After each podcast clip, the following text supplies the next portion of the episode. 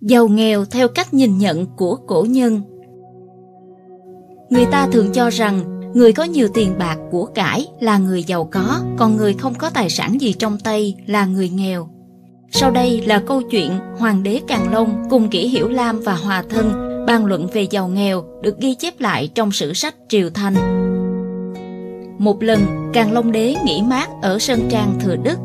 Trong lúc nhàn rỗi, không có việc gì làm, ông bèn nói chuyện với Kỷ Hiểu Lam và Hòa Thân. Càn Long hỏi Kỷ Hiểu Lam và Hòa Thân Hai vị ái khanh, các người nói xem ai là người giàu nhất thiên hạ, ai là người nghèo nhất thiên hạ.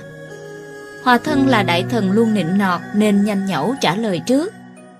Bẩm thần cho rằng thiên hạ là của ngài nên bị hạ là người giàu có nhất. Người nghèo nhất là tên ăn mày, hẳn trên không có một viên ngói, dưới không có mảnh đất cắm chùi. Lời nói này nghe qua thì không có gì sai, nhưng vua Càn Long lại không bình luận gì. Ông quay sang phía Kỷ Hiểu Lam.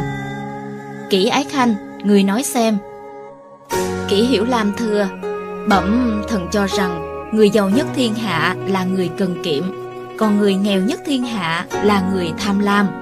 Chỉ cần cần kiệm thì cho dù nhà có bốn bức tường không cũng sẽ dần dần mà giàu có. Còn nếu như đã tham mà lại thèm thì cho dù có gia tài bạc triệu rồi cũng sẽ tiêu xài sạch. Nghe xong lời của Kỷ Hiểu Lam, Càng Long gật đầu nói Hay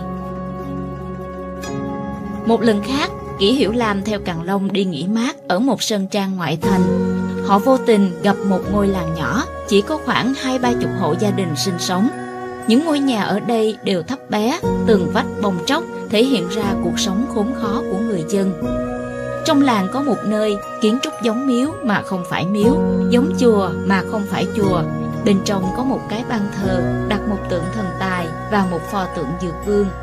Việc thờ phụng này không giống như bình thường. Vua Càn Long sau khi quan sát cảm thấy thú vị, liền chỉ vào ban thờ và nói với Kỷ Hiểu Lam. Kỷ Ái Khanh, Khanh thay họ viết một đôi câu đối. Kỷ Hiểu Lam đứng trước bàn thờ có phần lạ lùng này, thuận miệng nói. Hữu tiền nan mãi mệnh, vô dược khả y bần, có tiền khó mua mệnh, không thuốc chữa được nghèo. Câu trước là chỉ thần tài, câu sau chỉ dược vương. Từ bộ câu đối này cũng hiển lộ ra triết lý nhân sinh sâu sắc của kỷ hiểu lam. Với ông, kẻ giàu có cũng không phải là kẻ hạnh phúc, và còn người nghèo muốn giàu có nhanh chóng, uống thuốc mà chữa nghèo thì chắc chắn chỉ có làm trái đạo đức. Như vậy, đến lúc chuyện gian trá bị phanh phui thì hậu quả đúng là có tiền khó mua mệnh. Kỳ thực, Kỷ Hiểu Lam muốn nói rằng làm người thì cần tu đức, có đức ấy rồi thì phúc sẽ tự nhiên theo tới.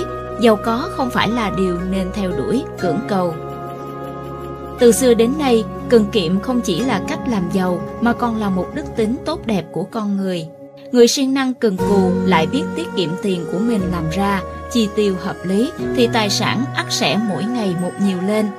Người đã tham, tham ăn, tham tình ái, tham hưởng thụ nhiều, trong lòng lại luôn thèm khát có được, không khống chế được sự thèm khát của mình thì cho dù có làm ra bao nhiêu cũng sẽ tiêu tán hết. Hơn nữa, không chỉ tài sản hết sạch mà đạo đức cũng sẽ theo những dục vọng đó mà đi xuống.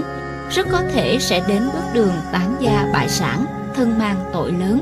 Điều này cũng thực sự ứng với cuộc đời của hòa thân. Nhiều người trẻ tuổi trong xã hội ngày nay cho rằng gia đình không có nhiều của cải, bản thân lại không làm ra nhiều tiền nên lâm vào bi quan chán nản, than trời trách người, lại luôn nghĩ muốn làm giàu nhanh chóng. Kỳ thực, chỉ cần dưỡng thành tính, cần kiệm và giảm bớt tham thèm thì chắc chắn cuộc sống đã trở nên đầy đủ và sung túc hơn rồi.